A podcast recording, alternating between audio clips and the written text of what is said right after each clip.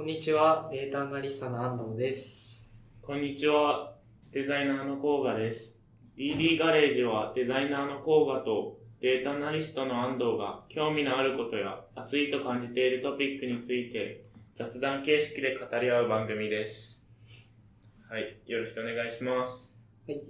じゃあ今回は前回に引き続いてまたゲストの方に来ていただいてもらっているので、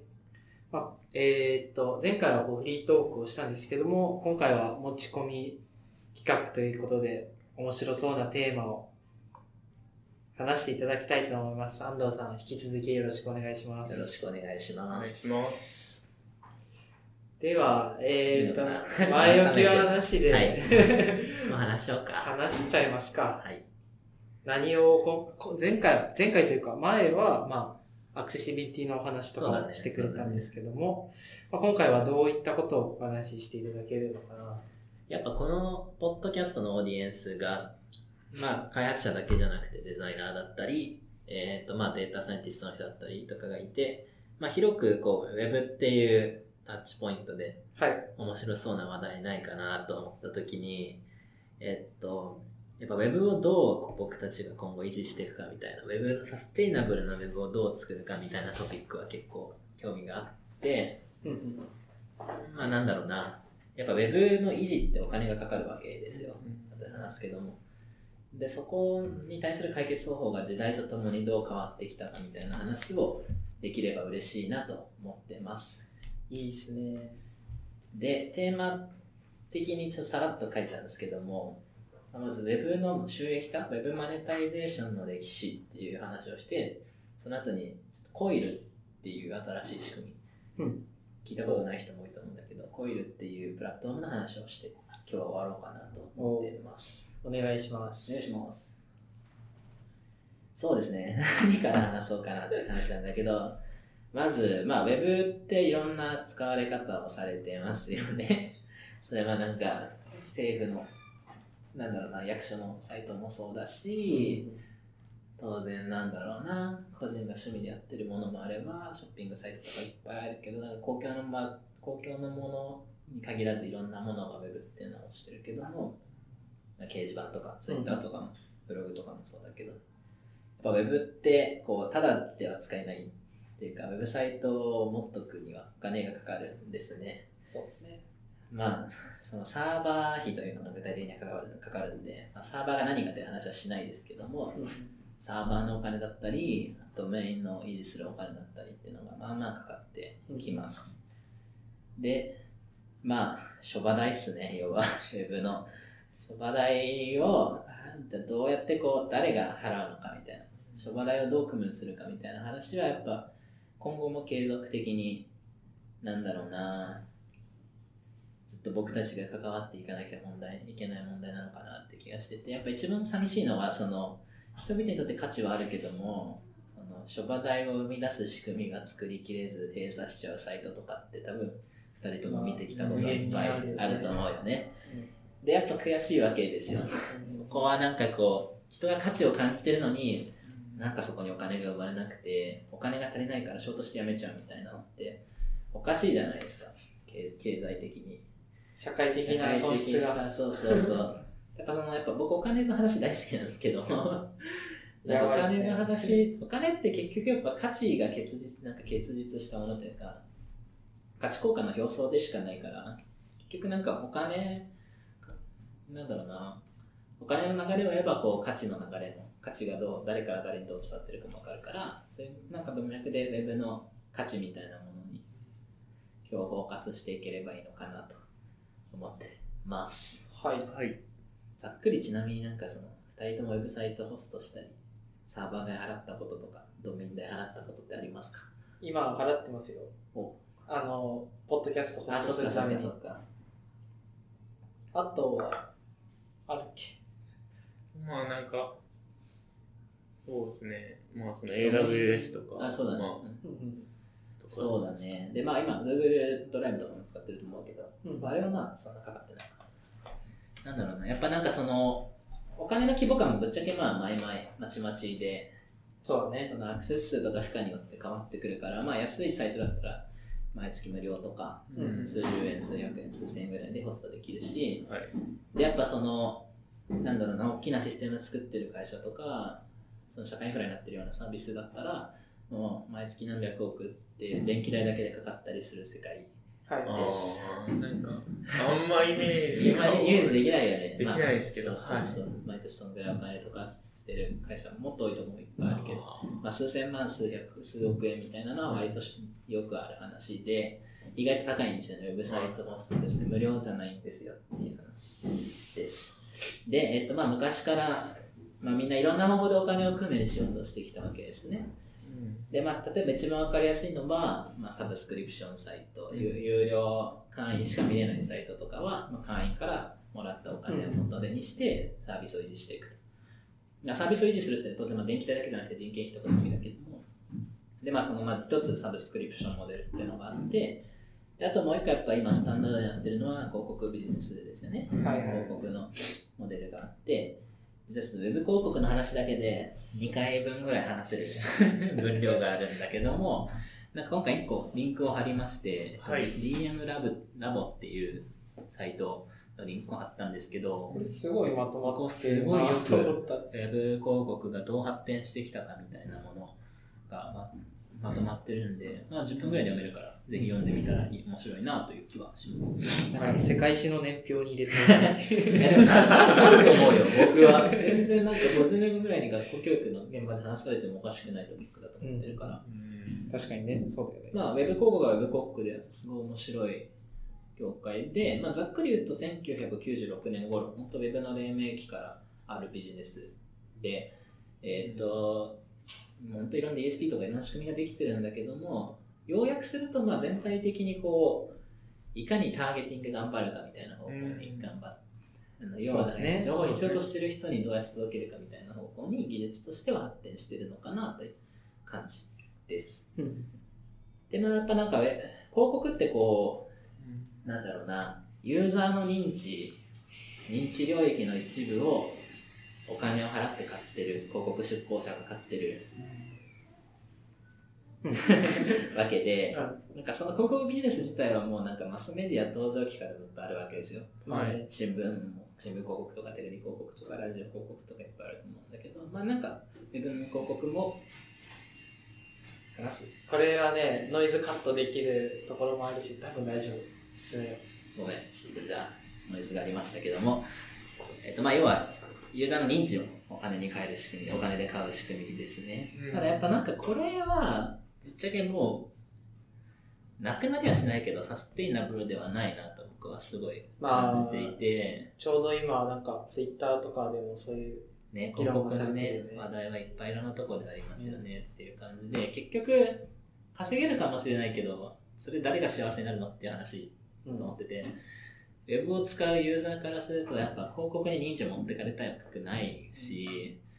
なんかどうしてもやっぱ広告ビジネスが成長しようと思うとより僕ら広告を見せられるわけなんですけども、じゃあ50年後のウェブ広告ってどんだけ画面の 80% ぐらい広告が埋まってんじゃないのみたいな話になって、僕やっぱなんか広告今は一応まだなんか継続してるビジネスモデルではあるけども、そろそろなんか次のステップ、広告の次のステップの収益化、ウェブの収益化みたいなものを考えると面白いんじゃないかなと思っています。確かにね。なんとなくその肌感はわかるかな。まあ、なんだろう。最近だったらこうブラウザとかでアドブロックとかが結構認知されるようになってきたりとか、ね、前に入れるようになってね。ユーザーがこう明らかに不便に感じているところとかあるのかなって思ったりとか。そうだね。で実はもう一個ちょっとリンクを貼ったんですけど、PR TIMES のリンクを貼ったんですけども、これは結構面白くてですね、はい、なんかどこかな、KADOKAWAかどっかのリサーチがちょうど今週出たんですよ。11月4日付のリリース出てるんですけども、実はなんかスマホのコンテンツ視聴に占める広告の比率調査みたいなので、実は主要サイトでは 50% 以上僕ら広告に認知を持ってかれてると。データ転送量ですね、特に。広告って最近すごいリッチになってきてて、まあそうだね、そのすごい派手な画像だったり動画広告とかもあるじゃないですか、うん、で実は僕らのパケット代の半分ぐらい広告が持ってってるみたいな事実が今回のこのリサーチで判明してですね、今までその認知だけを持ってかれてて、僕らの認知をお金に変えてたけど、単純にパケット代、通信料も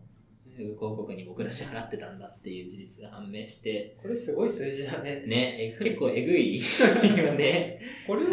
勘弁してくれよ。なんか肌感よりはかなり多い感じではあるけどね。まあ、僕正直 YouTube はプレミアムに入ってるんだけど、別にプレミアム1400円毎月払ってるのは広告見ないためにしてるから。まあそうだよね。なんだろうな、まあ、ヤフーとかは顕著だよね、こういうのがね。ああ、まあ間違いないね。意外とこれ楽天はさ、広告少ないんだけどさ、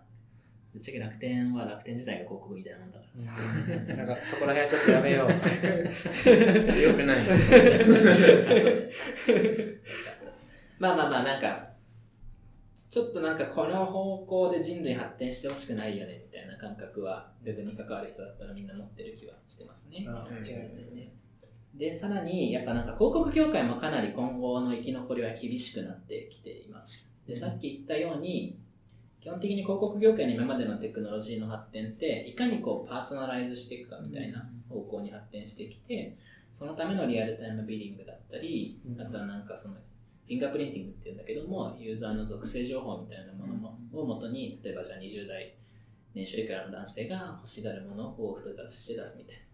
パーソナライゼーションが分析が仕事だったりするんで、まあそうなんだけどね。まあそれがちゃんとなんか、産業になってるんだけども、パーソナライゼーションがそろそろちょっと頭打ちなんじゃないかなと僕も思ってて、なぜなら世界的にプライバシー守ろうぜみたいな風潮ができてきていて、特にその広告事業者向けのフィンガープリンティングの排除みたいな方向で。どの会社も全部動いてる。いわゆるクッキーを使ったトラッキングとか今までしてたんだけど、テクニカルな話をするとそれができなくなります。もうこれは本当にできなくなります。なりますね。仕組みとして。なんで、なんだろう、まあそれこそ広告見せられる僕らも不幸だし、広告出す側もパーソナライズできなくてどんどん不幸になっていく。で、当然そこで稼い、そこから利益を得ているウェブの運営者も広告が稼げないってなったら、なんだろうな、当然経済的な損失にもなるよねっていう感じで、まあなんかそういう視点もあって、パーソナライゼーションできなくなるっていう視点もあって、広告ビジネスそろそろ厳しいんじゃねえ論を提唱したい。なんかまあなんとなくそのフィロソフィーみたいなのはわかる。わかる。わかるっていうだけ。わかる。なんかちょっと前話してね、パーソナライゼーションの話を。そうだね。そのイービルというか、なんていうんだろうな、その、社会的にちょっと突き詰めすぎちゃって、この前少し話したのは、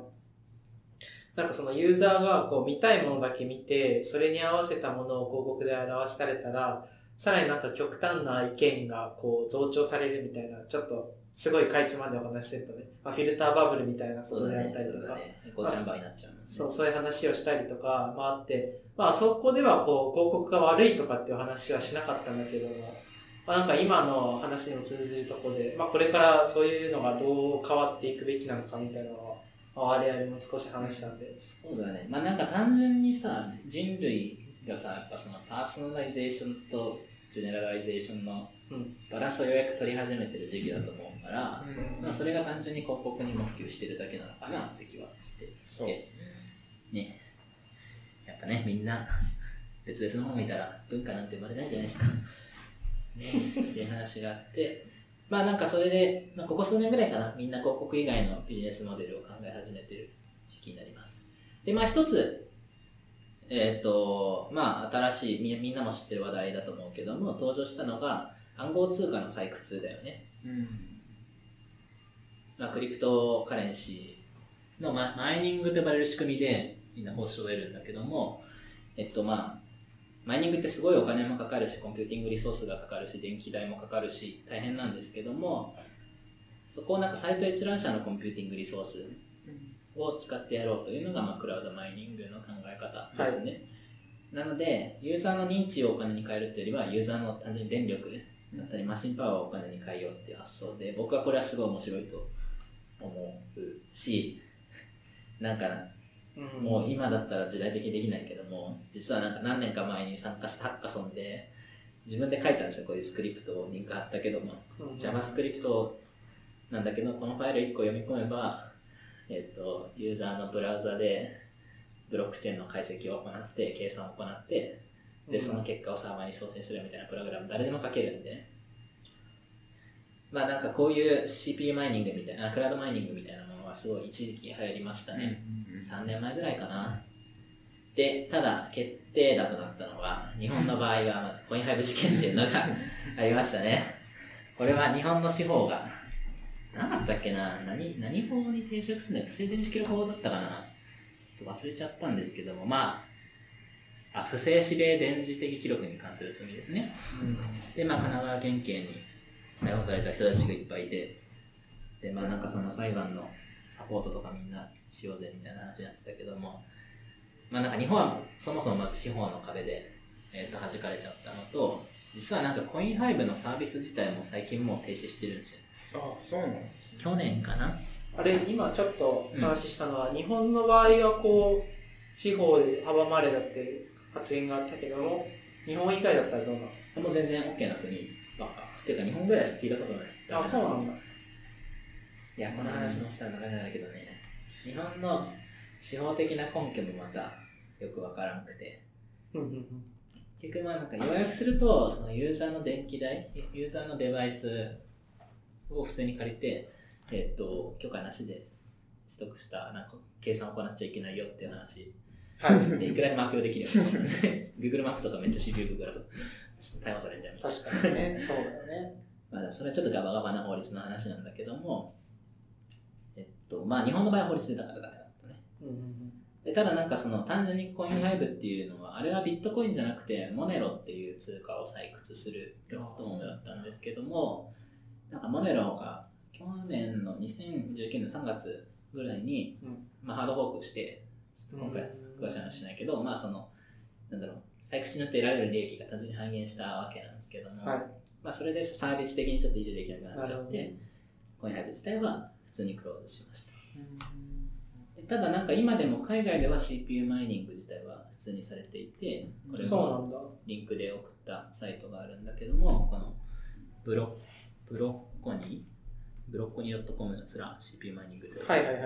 で、一応なんか2020年に使えるコインハイブオルタナティブみたいなサイトが並んでて、あ、今でも全然やってる人はいるんだなという感じですね。なるほどね。まあただやっぱなんかどれもそこまで稼げなかったり、あとはなんかその大体特定の通貨に、暗号通貨に依存してしまうので、そこのハードフォークとかに対応できなくて、結局これもそこまでサステイナブルにはまだなってないっていう感じ。まあ、そもそもこれって技術云々というよりかは、その発掘するバーチャルカーレンシーの価値が担保されてないから、今のところうまくいってないのもあるし、まあいろんな理由があるんだけど、まあそれがサービス継続できなくなる大きな理由かな。他にもモネロのそのハードフォークが影響で潰れちゃったサービスとかもあるから、なるほどなるほど。まあただ僕はこれまだなんか可能性は全然あるんじゃないかなと思ってて、そのサイト閲覧するユーザーの電力、コンピューティングリソースを使って、間借りしてそこをお金に変えるっていうのは、全然いい仕組みだと思う。これなんかちょっとあんまり詳しくないからわからないんだけど、その電力っていうのはどういう感じなの？どういう感じっていうのは、単純にデバイス熱くなって充電減りますよっていう。これはなんかさ、例えばそれは我々が広告を見た時とかに負担する電力とかよりも全然何倍も多い、そうだね。まあ数倍、数十倍にはなっちゃうかな。そういう、確かにそう、なんか聞かれるとこう直感的な部分としてなんかうってな、障壁としてはなんか自分の中にはあって、必ずしもやっていいよっていうふうに思わないみたいなのはなんとなく分かったりはするんだけど、まあ、だから許可制にはすべきだと思うんだよね。そのユーザーがちゃんと拒否できるにはすべきだと思うけども、でもなんかこのサイトを見るためにお金払ってくださいって言われるのと、このサイト見てる間ちょっとバッテリー早く減りますけどいいですかの方が全然抵抗はないし、それがちゃんと理解の上でユーザーに届けられてましたというところは、まあ確かに咎められる部分だなっていうのはなんとなくわかるっちゃわかるけども、まあいろいろ開発者がわかるのもいろいろあるんだろうね。そうだね、まあその社会的な認知も形成まだできてないのかなという気はするけども、僕は全然これはありだと。もう僕らもなんかサイト見る対価として自分のリソースを、しかもすごいミクロな、うん、これは一応閲覧している時間だけだよね。もちろんだよね。そうそうそう、うん、なるほどね。でもそれが一応技術的にできちゃうっていうのは結構すごい、自分のあんまりウェブに詳しくないのは結構すごい発明だなと思うけどね。そうあ、違う例えばじゃあなんか円周率計算してるスーパーコンピューターとかあるけどさ、うん、円周率の計算なんて JavaScript 1行でできる。あ、そっか、まあそっか、ウェブに、まあそっか、ウェブに結局 JavaScript っていうのは計算をする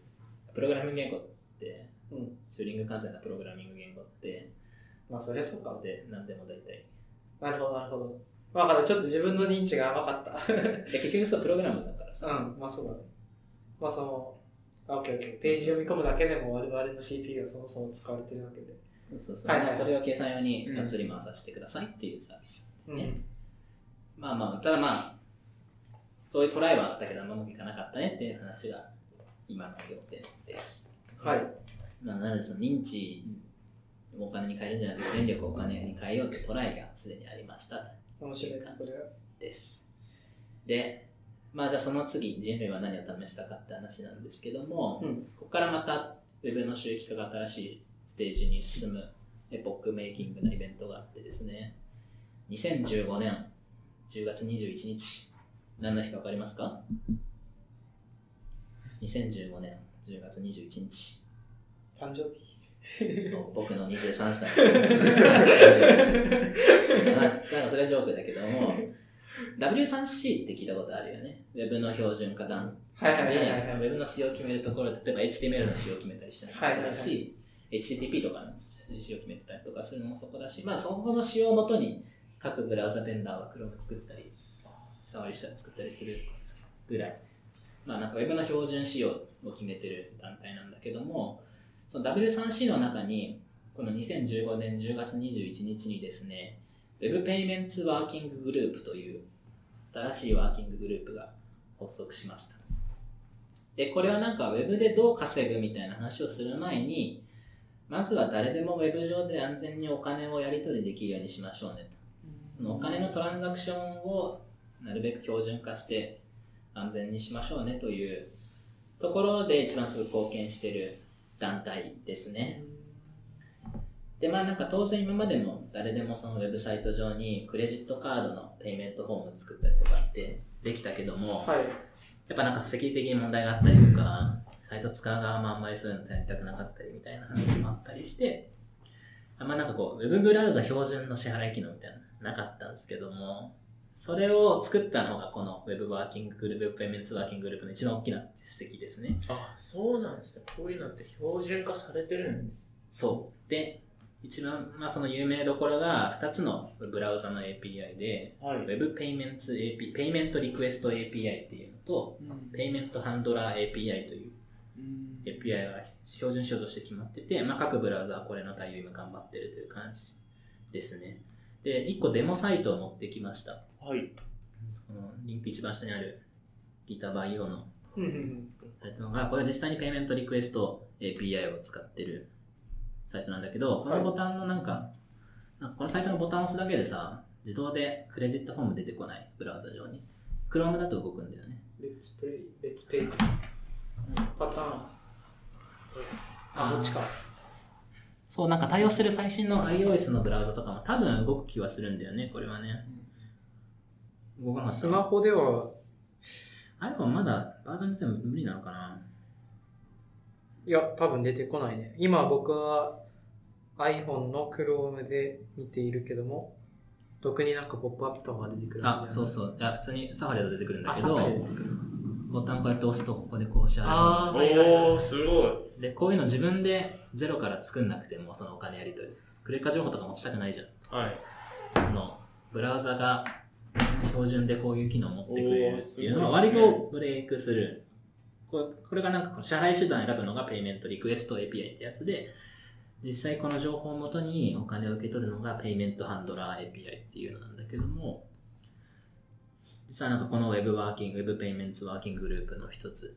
実績として、はい、こういう仕組みが Web にできたっていうのは割となんかその Web でお金を扱いやすくなったっていう意味ではすごいいい話かなという気がしたのでちょっと紹介しました。これがない、まあ、これを使わないとやっぱりどこかの自分で作るかもしくはそのなんだろう、こうペイメントシステムを作ってる会社のサードパーティーのものを引っ張ってくるしかない。そうだね。っていう、まあなんかいきなりこれでじゃあ稼げるようになるかっていったらまた別の話ではあるんだけども、うん、まずそのウェブ上でお金の扱いがしやすくなったっていうのは大きいことかなという気はします。なんとなくここまでの話に伝わります。うんうんうん、質問とか感想とかあれば。まあだからこれがないまではなんかみんな我流のものを使っていて、そもそも統一されていなかったから、マネタイゼーションとかの前に、なんだろう、みんなまずは足並み揃えましょうみたいな動きで、それが最近起こりました。そうだね、そうだね。なんかそれが最近っていうのもなんかすごいね、それまではみんな。実はそうなんですよ。自前でやっていたんだ。まあ、Web Payments Working Group という存在はちょっと知ってほしかったですね。でですね、まあなんか、そのペイメントリクエスト API とかの仕様を実際に貼ったんですけど、W3C のリンク、はい、エディターの欄見るとですね、ちょっと興味深いことがあってですね、ハンドラー API 見るといいかな、ペイメントハンドラー API の方の、はい、W3C のスペック見ていくと、エディターにまあ当然 Google の人とか SAMS の人とか W3C の人が並んでるんだけど、Shopify とか Ripple っていう単語が出てきますね。ああ、はいはい。リップルって聞いたことある？仮想通貨。そうだね。リップルコイン XRP で表される仮想通貨の一つなんだけども、一時期買ってた。実はなんかこのリップルっていうのがこれからのウェブの収益化の世界でめちゃめちゃ大事になってくるんで。買いですか？ちょっとリップル。いや、そういう話じゃない。よくない。よくないです。全く僕はリップルから利益を受けてませんが、ちょっとこのリップルのなんだろうな。暗号通貨としての価値っていうか仕組みがすごい面白くてですね、はい、ちょっと遠回りにはなっちゃうんですけども、これからちょっとリップルの話をさせてください。はい。OK？ 大きい動機。で、実はなんか Web Payments グループの創始者の一人もリップルの人なんだけども、リップル社の人なんだけども、まあ、リップル社っていうのは当然リップルを作ってる会社で、はい、で、まあ、いろんな暗号通貨ありますね、ブロックチェーンとかね。うんうん。ちなみになんか2人はざっくり暗号通貨の仕組みは知ってる？ざっくりだけども、学生時代なんか調べた気がする。デジタルでお金やり取りする上で、まあ、論理的に改ざんができないような共通の台帳みたいなものをみんなで維持する。はい、で考え方としては、まあ、改ざんできないわけじゃないけども、改ざんするコストが得られる利益を上回るみたいなモデルで、まあ、一つのシングルのチェーンを、ブロックの固まり、つながられているブロックのチェーンをみんなで、共通管理するみたいなのがブロックチェーンですね。はい。で、超盛り上がってて。そうだね。今も最近また高騰してたけども、で、リップルの発明の一つは、インターレッジャーというものになります。インターレッジャーまたは ILP、インターレッジャープロトコルという名前で呼ばれる仕組みですね。はい、リップル社の作った仕組みですね。聞いたことあります？インターレッジャーって。いや、聞いたことないですね。パッと聞いてイメージ湧きます？レッジャーがこう帳簿システム、ね、そうだね、レッジャーは帳簿だね。インター、こう、黒、わかんないこうがくんはなんかちょっとダメですねこれはなんか帳簿、みんな、なんかブロックチェーンはもしかしたら一つの帳簿を管理しているとかだったけども、なんかインターレッジャーは各自の帳簿をこう比較化するみたいなお話、違いますか？いい、超筋がいいですねよかったで、一つ、まあブロックチェーンの発明によって、まあ、コストの問題とか当然あるけども、まあ、人類は安全に暗号通貨、デジタル通貨をやり取りできる時代になりましたよと。はい。ただやっぱなんか言うてブロックチェーンって一つの通貨の代替でしかないと思っていて、現実世界にじゃあ世界が一つのドル共通通貨で回ってますかって言われるとそんなことないじゃないですか。うん、やっぱなんか人類って一つの通貨に依存しないものだし、その複数の通貨の中のさらに為替とかも影響して初めて人たちになんか人々の経済ネットワークって構築されるものだから、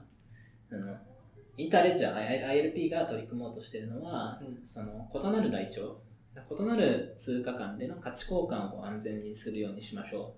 う、機械的にするようにしましょうという、プロトコルになります。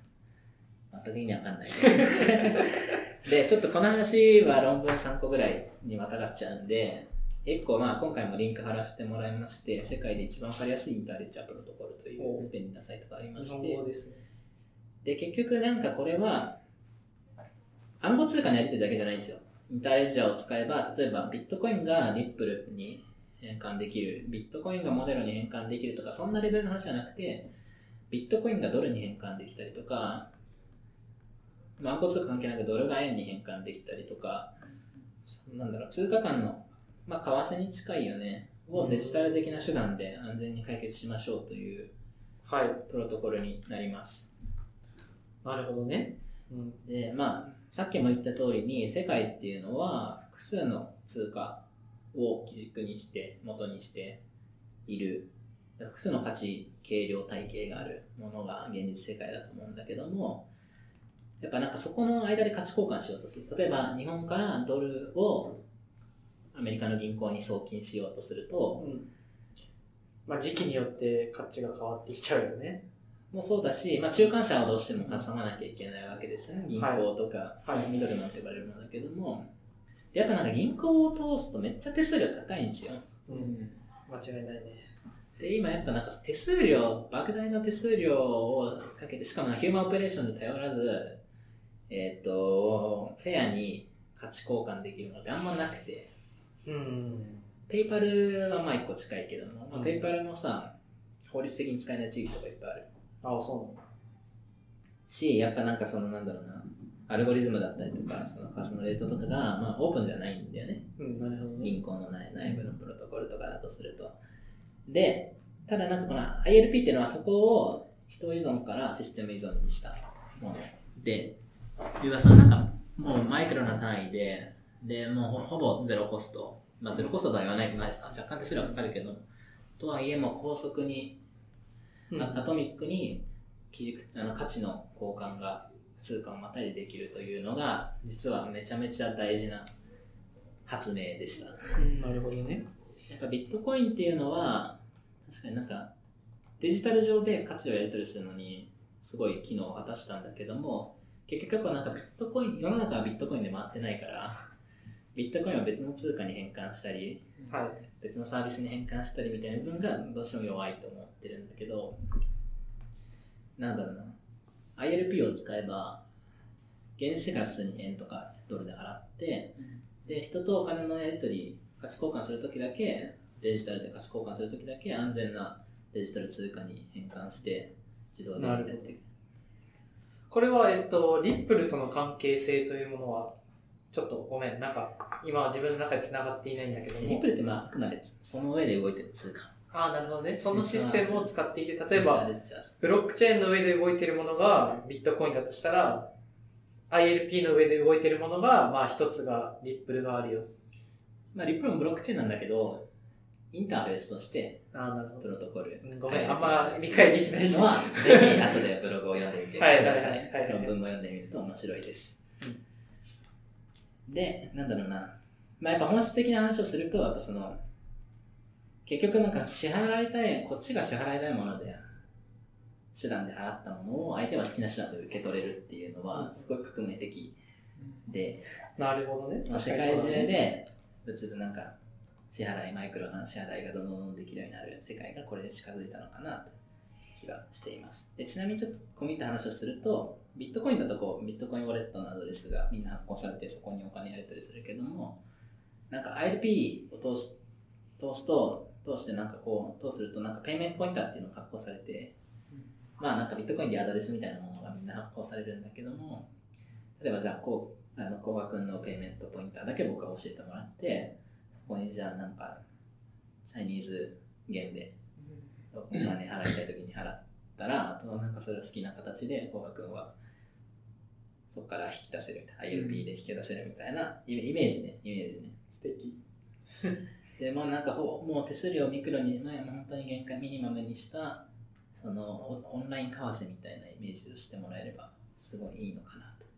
気はします、うん、なんかちょっと質問してもいいですか、はい、それは僕この ILP を初めて聞いたんですけれど、うん、例えば今ってこうめちゃちっちゃいお金の交換をイメージしましたけど、うん、こうすっごい大きなお金をこう交換するってなるとそれはやっぱり為替にはちゃんと影響されるシステムなんですか？そうですね。あなんかでもなんか今のところないかな。為替レートみたいな、なんかねすごいざっくりとするイメージですけども ILP の中で結局なんだろうな、僕がじゃあ例えば高額に、はいドルを送って語学に円として渡したいって時に、はい、じゃあ僕が例えばじゃあ ILP 上でドルを送って語学がドルを受け取るとした時に、はい、僕の1ドル札がそのまま語学の手元に届くわけじゃないんですよ、はいはい、僕が1ドル札を ILP ネットワーク上に投げるとそれが内部的に別のコインに変換されてリップルに変換されて、でさらにそのリップルがすでにリップルネットワーク上にだからプラス1ドルプールされるわけですよね、はい僕から、うん、でそのネットワーク上にすでにある1ドルが高額に支払われるみたいな、あなんかそのプールの出し入れ巨大なプールですね、現金通貨プールみたいなものでそこに対して出し入れをしてる感じではあるんで、まあ多分為替レートとかには影響するのかなやっぱり、うん、まあそうだ、うんうん、そしたらなんかもうめっちゃ変な話するんですけど、その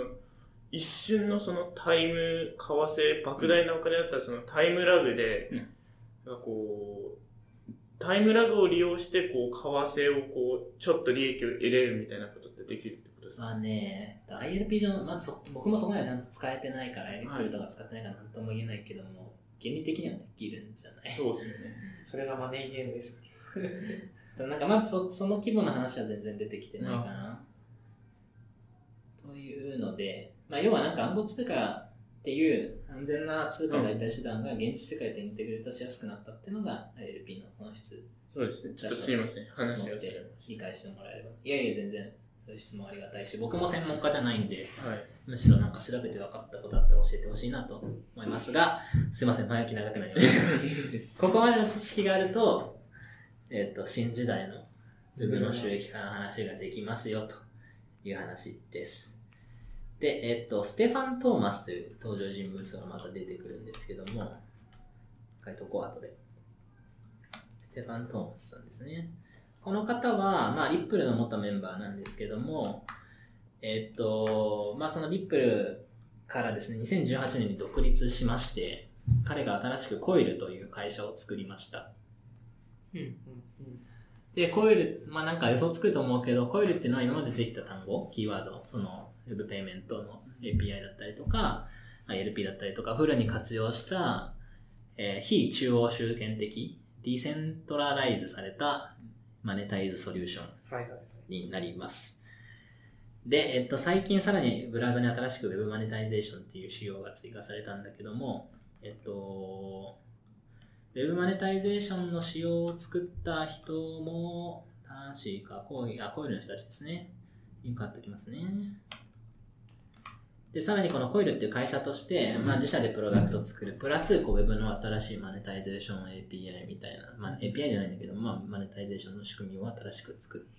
た人たちですで何が起きるかっていうと、このコイルの人たちの活動によって何が生まれたかっていうと、さっき言ったそのペイメントポインター ILP 上の自分の財布みたいなアドレスがブラウザに埋め込めるようになったんですよ。HTML のヘッドにメタタグってあるの多分聞いたことあると思うんですよね。メタタグっていう、まあ、メタ情報をつけて、そこにディスクリプションとか書くと Google の検索結果にこうウェブサイトのサマリーが表示される。そのメタのディスクリプションみたいな感じでマネタイゼーションタグみたいなのが実は新しく仕様として今追加されています、でこれはリンクで送ったマネタイゼーションウェブマネタイゼーションオルグのスペシフィケーションというやつを読んでもらえればいいんですけども、メタタグに、まあ、自分のペイメントポインターを埋め込んで、こんなイメージね。HTML に本当にこんな感じなアドレスが入ってるみたいな。なんかネームにモネタイゼーション入ってる。そう、可愛いですね。最初見たとき、おってなるよね。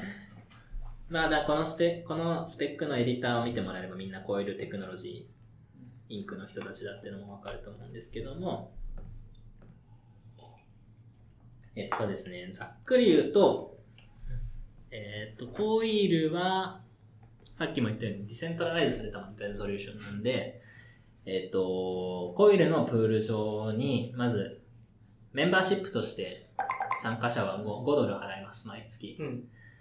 払うと、このマネタイゼーションタグ、コイルの発行したマネタイゼーション、ポイントアドレスの指定したマネタイゼーションタグが埋め込まれているサイトを閲覧するごとに、そのコイルにプールした$5の中から、そのサイト制作者にお金が支払われるっていう仕組み。なるほどね。で、コイルにはさっき言ったメンバーっていう概念とクリエイターっていう概念があります。で、メンバーがやることはシンプルで、毎月$のお金をコイルに払うだけ。で、クリエイターがやることもシンプルで、HTML にさっき言ったマネタイゼーションタグ、メタマネタイゼーションタグを埋め込むだけ。それだけで、勝手にコイルが、お金を分配してくれるっていう仕組み。しかもさっき言った ILP を使ったディセントラライズな機械的な仕組みでやってくれるという会社ですね。これはイメージつきますか？確かにその2つのプレイヤーが今出てきて、クリエイターとまあユーザーの人たちがいると。ユーザーの人たちがその払ってプールしたお金がこうそのクリエイターの人たちに渡せるみたいなのを理解したけども、ユーザーの人たちがそこにプールする意味って何なの？元で勝手に払ってくれるな、後で。ああ、なるほど。そうすると、例えばなんかウェブで広告を閲覧しなくていい。そう。そこができたから。そういうことなんです。広告とか閲覧しなくて、そのサイトに行くだけで、面白いのがですね、そのサイトごとに、なんだろうな、いちいちこうクレカフォームから支払い情報を登録したり、会員登録とかしなくても。1秒見るごとにいくらみたいな感じでお金が勝手に入ってくるんですよ。で、そこのユーザビリティの違い、進化っていうのが、発明っていうのが僕はすごいことだなと思ってます。で、さっきも言った通り、サイトを収益化する手段って広告に頼らずとも、広告って不利益なる手段に頼らなくても、メンバーシップを使えばいいわけですよ。その閲覧するユーザーからお金をもらえばいいわけなんだけれども、例えばどうしてもそのサイトごとの支払い管理だったりとか、そのなんだろうな、なんだろうね、サイトごとにこうお金を支払うっていう体験をみんな得なきゃいけないのがすごいハードルだった。で、多分2人でもあると思うんだけども、別にこのサイトだったらよく使ってるし便利だし、別にお金払ってもいいけど、お金払いたくないわけじゃないけど、でも支払いがちょっと面倒みたいなのっていっぱいあると思うんです。例えばミディアムとか使ってますか？使ってる。たまに見ると思うんだけど、ネットの記事とか探してたらミディアムで書かれたブログとか出てくるけど、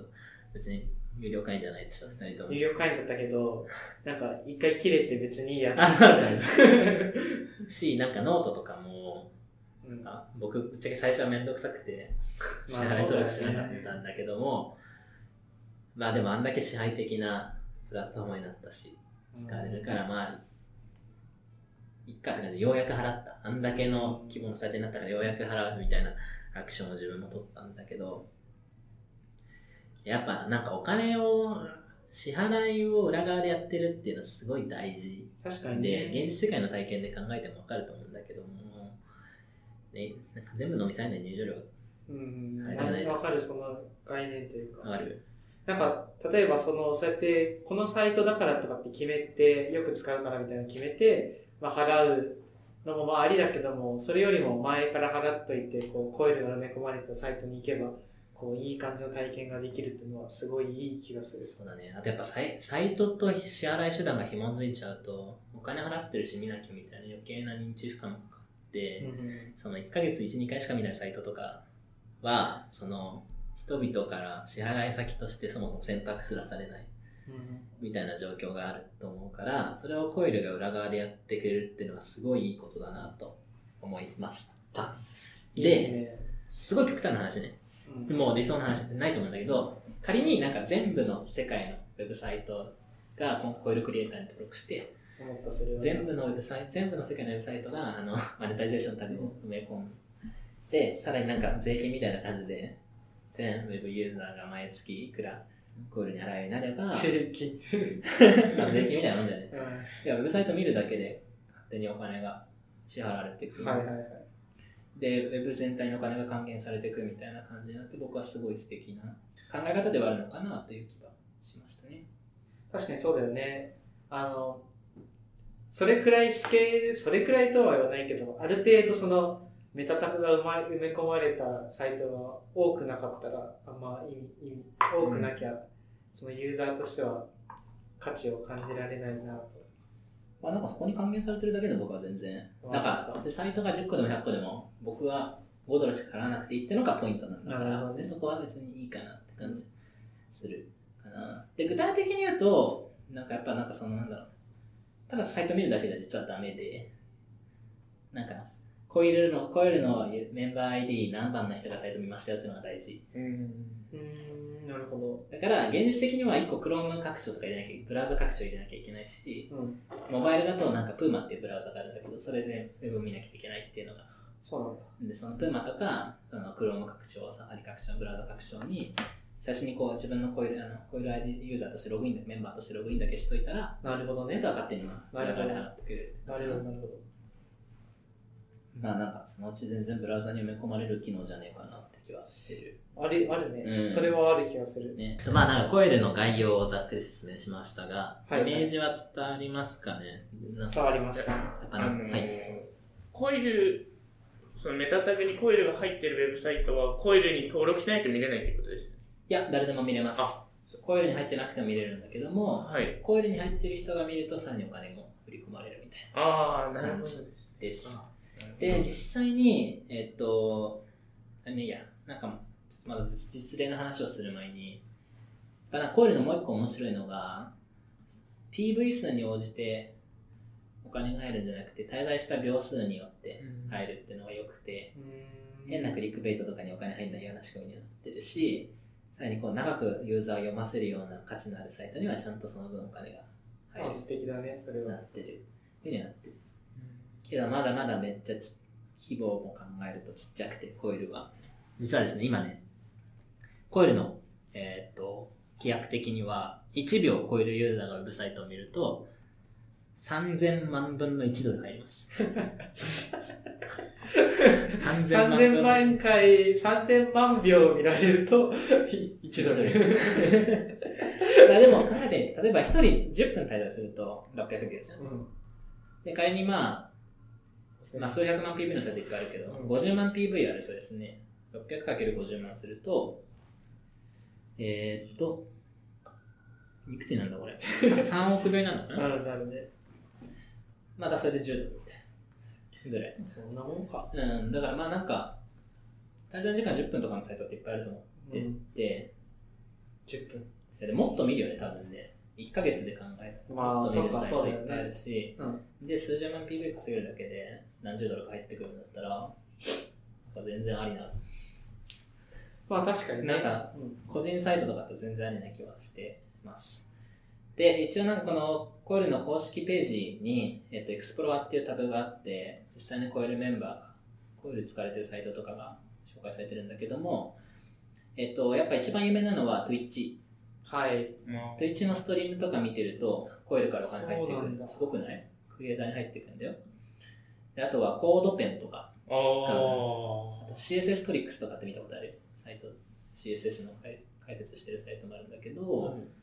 あと dev.to っていう海外の聞いたみたいな、一番簡単なのがこれ dev.to ね、今海外で一番ポピュラーな技術サイト、ここもコイルだし、あとイメージャーっていうリフ画像とかやつとか、それは知ってるとかいう、なんか割とそういうポピュラーなサイトがすごい加入していて、パカヌーンとかかな、で、実際にちょっと僕コイルメンバーだから使ってるとこ見せてあげたいんだけども、こんな感じでブラウザの Chrome の拡張にコイルって入れますと、で、まあなんか普通のどうでもいいページを表表示してるときはコイルがオフになってて、特に何でも、ね、このウェブサイトはメタタグ、メタマネタイゼーションが埋め込まれていませんよみたいな表示がされます。うん、実際と is not web monetized。ただコイルが対応している dev.to とかに行くと、コイルタブがアクティブになって、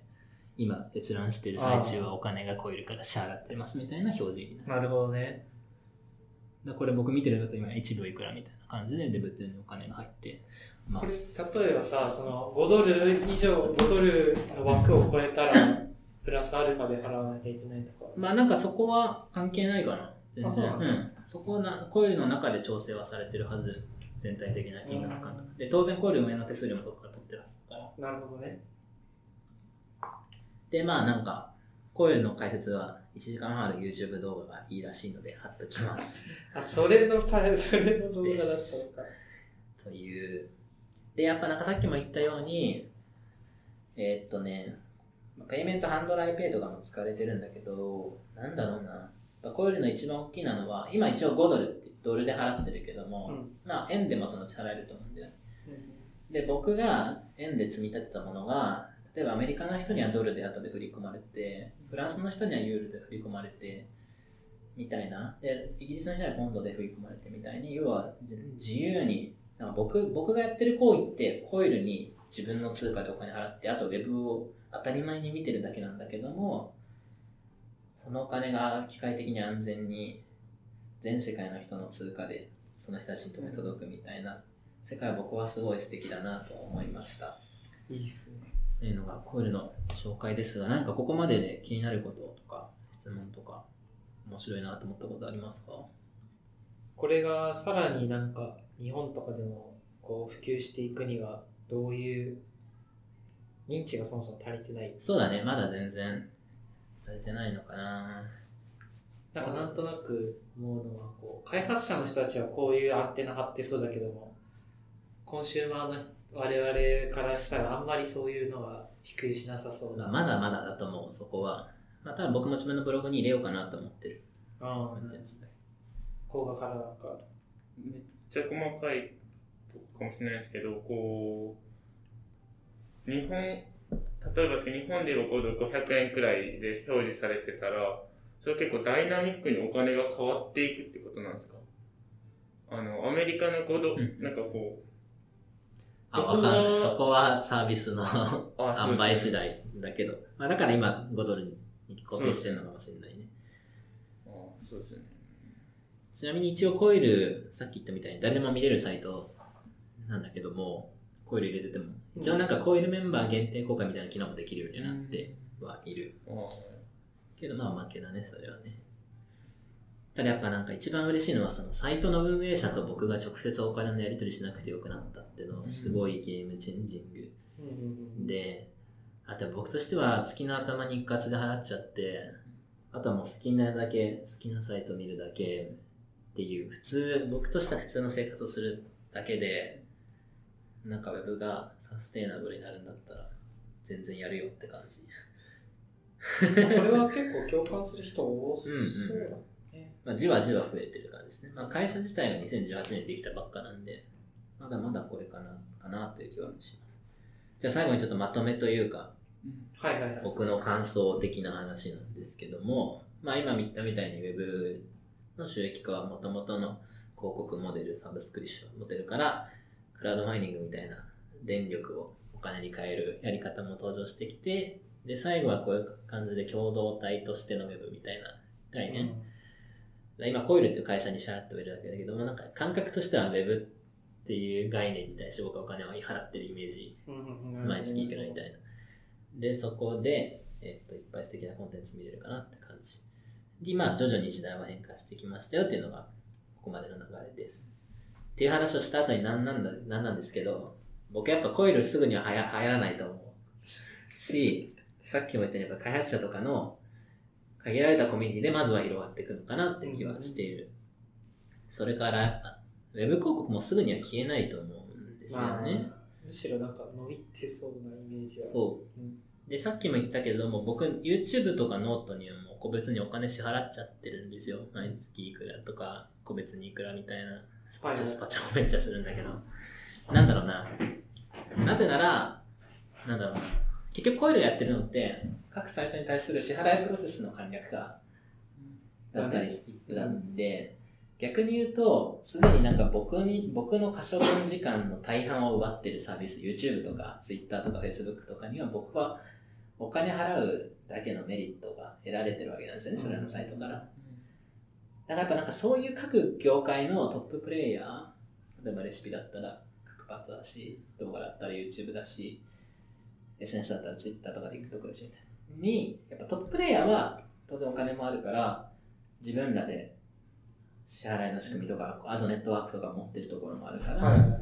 そこがこういうのに乗り換えるメリットはないと思うんだよね。まあないでしょうね。だからやっぱ自分たちで支払いも管理して、さらに支払いのコンバージョンも取れる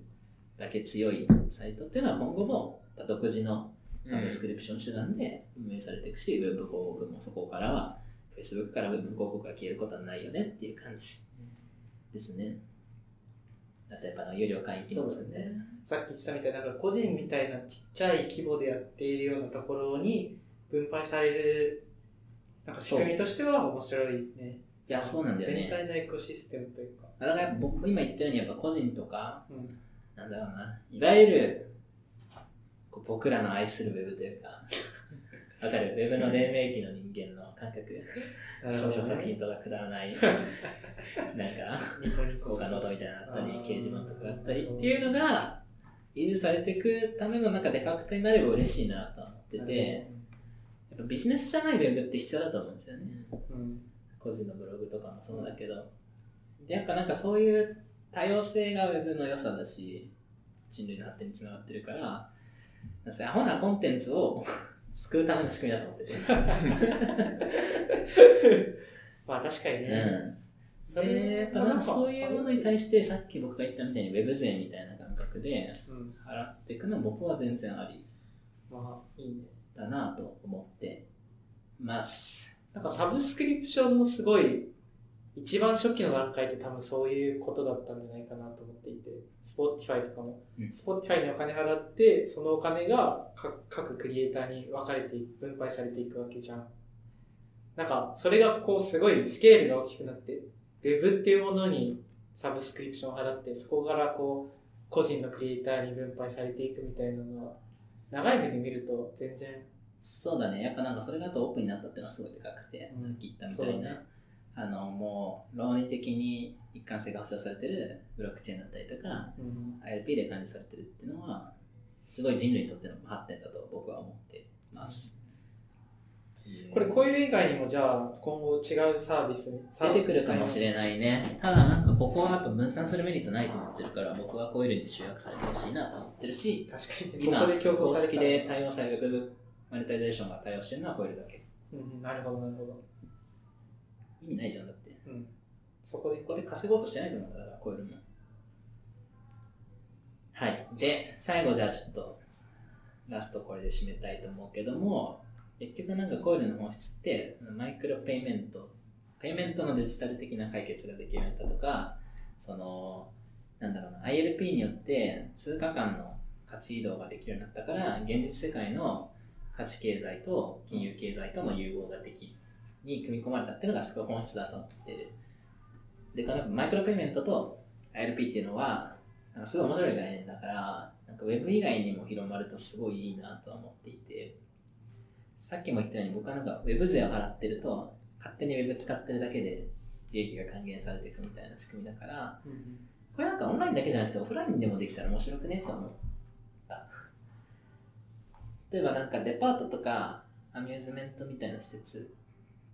行った時になんか無限に広告見せられるの嫌じゃんだからなんかその税金の一つとしてなんか払っといてなんか支払いしてるっていう認知すらせずに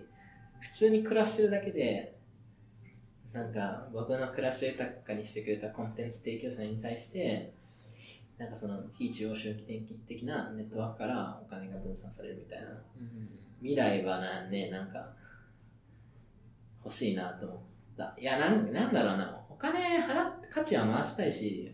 なんならお金どんどん社会に還元したいけど、いちいちみんなにお金渡して歩きたくないわけですよ。でもやっぱ価値のやり取りはそこ価値の移動が行われてるわけだからさ、そのアミューズメントを享受したりとか面白いコンテンツ見たりとかです、そこはやっぱお金回し経済回したいじゃん、うん、やっぱ人が開催しないこういう手段ができたってのはすごいいいことだなと思って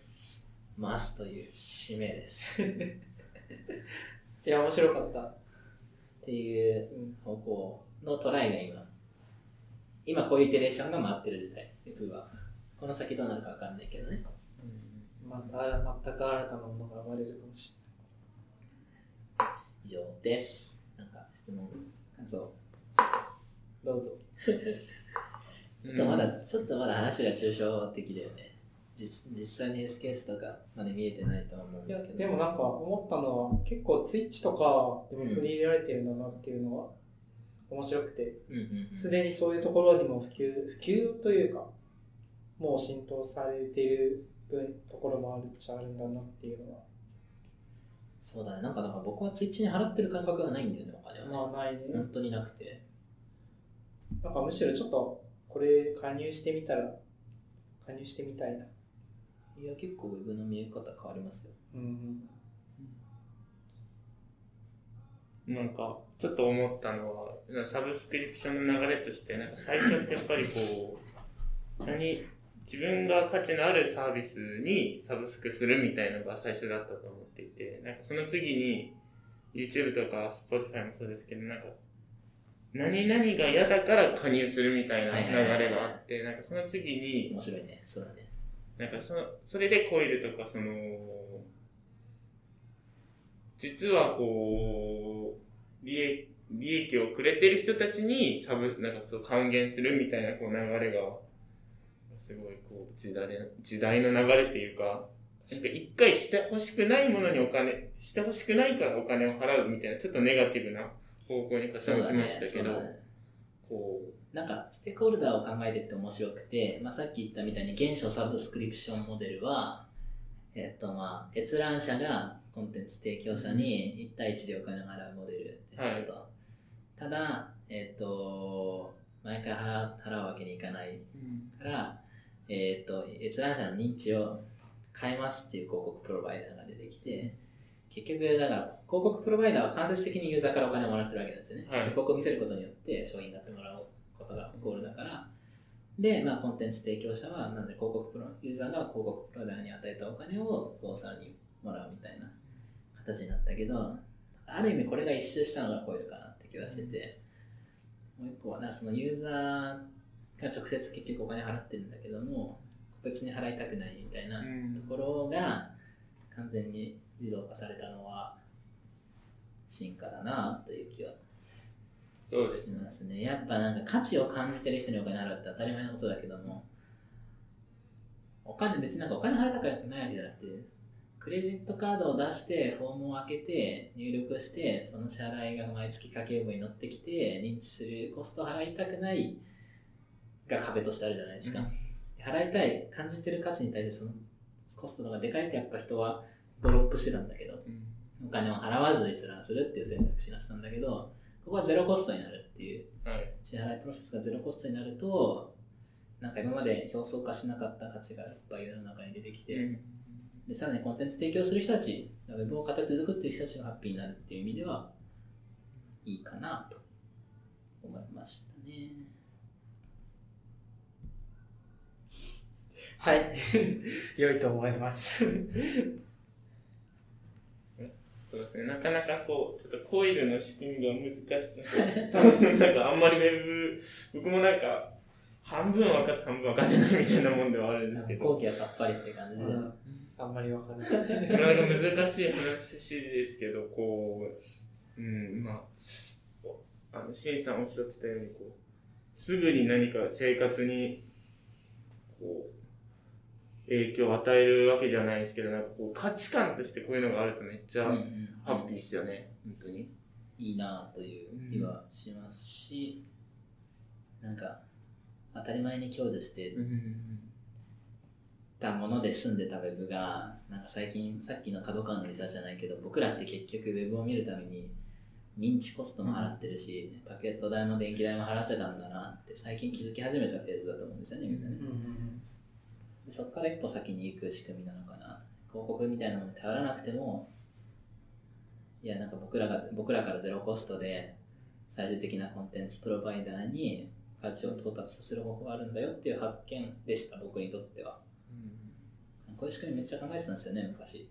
そうなんですね。コイルっぽいこと昔僕も考えてたけども、ここまで高尚な仕組みは当然思いつかなかったんでいいなという感じです。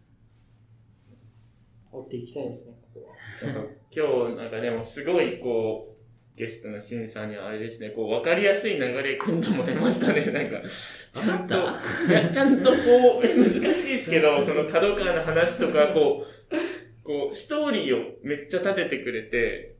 なんかこう順序をめっちゃ順序立てて説明してくれなかったらもうさっぱりだったと思うんで講義なんでこれは。いや、むしろ付き合っていただいてありがとうございます。どっかで話したかったんですよね、これね。ポッドキャストとしてもこうすごいためになるもの、いい番組をためになるものを作っていただきありがとうございます。技術者以外に伝わる面白いと思ってもらえる内容って難しいね。確かにね。一旦僕はちょっとメンバーになってみようかなと。ぜひぜひ、うん。そうですね。スペックも読んでみてください。なんかどうしますか。ちなみになんか ILP については日本政府も公式のレポート出してて、はい、すごい社会的に注目されてる、技術なので、そこのリンク貼っときましたけど、ぜひ見といてください。はい。超大事だと思うこれからの世界で。これはショーノートにもあれだよね。うん、基本的に貼っていこうかなと思います。うん、僕も後でこうリンクを見ながらもうちょっと復習して。行こうかな。人類が為替に払ってるコストでかいと思うんだよな。ありますね。僕もなんか留学していたとき、なんで俺はこれに払って、お金を払っているんだろうと思った。デジタルの本質ってあそこのゼロコスト化じゃん。するような。なんかそういう金融的な文脈でも面白い技術だし、ILP は。ね、はい。というね。じゃあ、なんか今後聞きたい、こういうネタあると受けそうでみたいな。こういうネタ話してくれみたいな。どうしてやっぱり技術寄りになっちゃうの。ちょっとそれはエピソード外で話しましょう。じゃあ、2回にわたって話していただきました。ありがとうございました。ありがとうございました。また時間を置いて面白いテーマを持ってきてもらおうかなとすでに思っているので。はい。なんか僕らはじゃあ最後に締めになりますけども。まあ毎回こう、Twitter とかでも発信しているので、そこら辺でこうフォローしていただければなと思います。じゃあ、安藤さん、ありがとうございました。ありがとうございました。